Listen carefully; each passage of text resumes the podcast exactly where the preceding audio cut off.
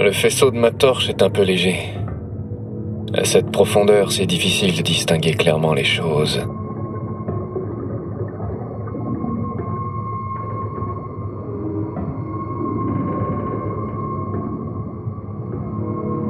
Tout l'équipage est mort. Enfin, c'est ce que je suppose. Je n'ai pas encore atteint la cabine de pilotage. Sur les huit passagers, trois semblent avoir péri lors de la collision avec un objet ou projectile que je n'ai pas encore identifié. Les autres se sont noyés.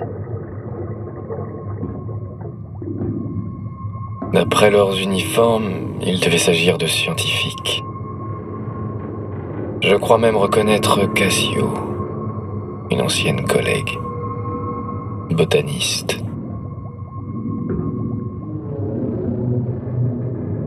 Mais je surinterprète peut-être les traits de ressemblance de cette noyée.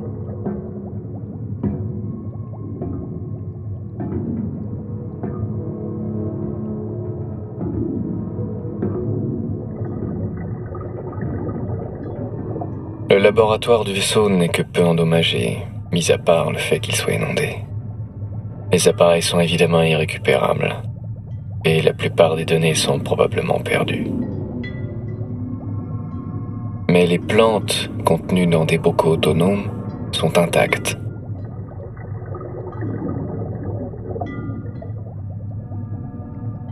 Je n'avais pas vu de telles fleurs depuis longtemps.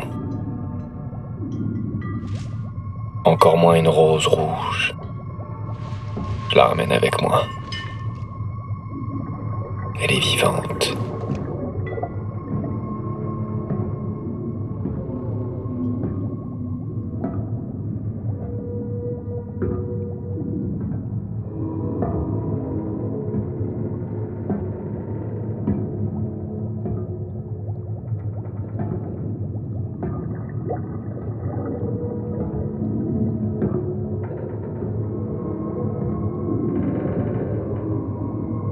La lumière du phare traverse l'épave et dessine des ombres anguleuses et aiguisées. Je les évite, de peur qu'elles ne me coupent.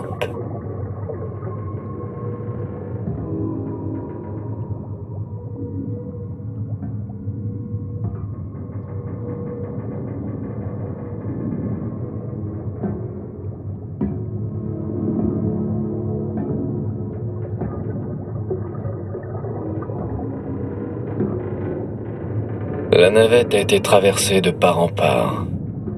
La cabine est dans un piteux état. Le pilote est mort et flotte, dans un simili d'apesanteur, noyé lui aussi. Je me demande s'il s'est volontairement dirigé vers la lumière du Poséidôme, avant que la pression ne brise sa vitre.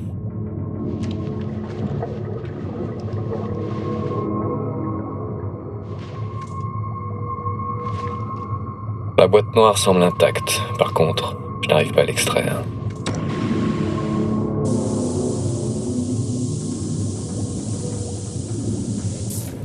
Ça y est, c'est plus encombrant que je ne pensais. Je vais d'abord apporter la rose. Je reviendrai chercher la boîte noire ensuite. Ça en fait des couleurs.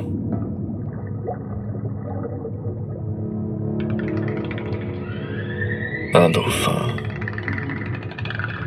C'est un peu profond.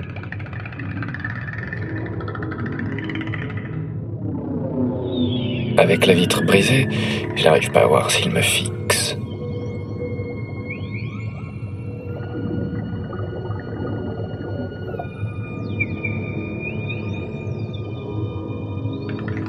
J'ai l'impression qu'il est équipé d'une sorte de combinaison de harnais.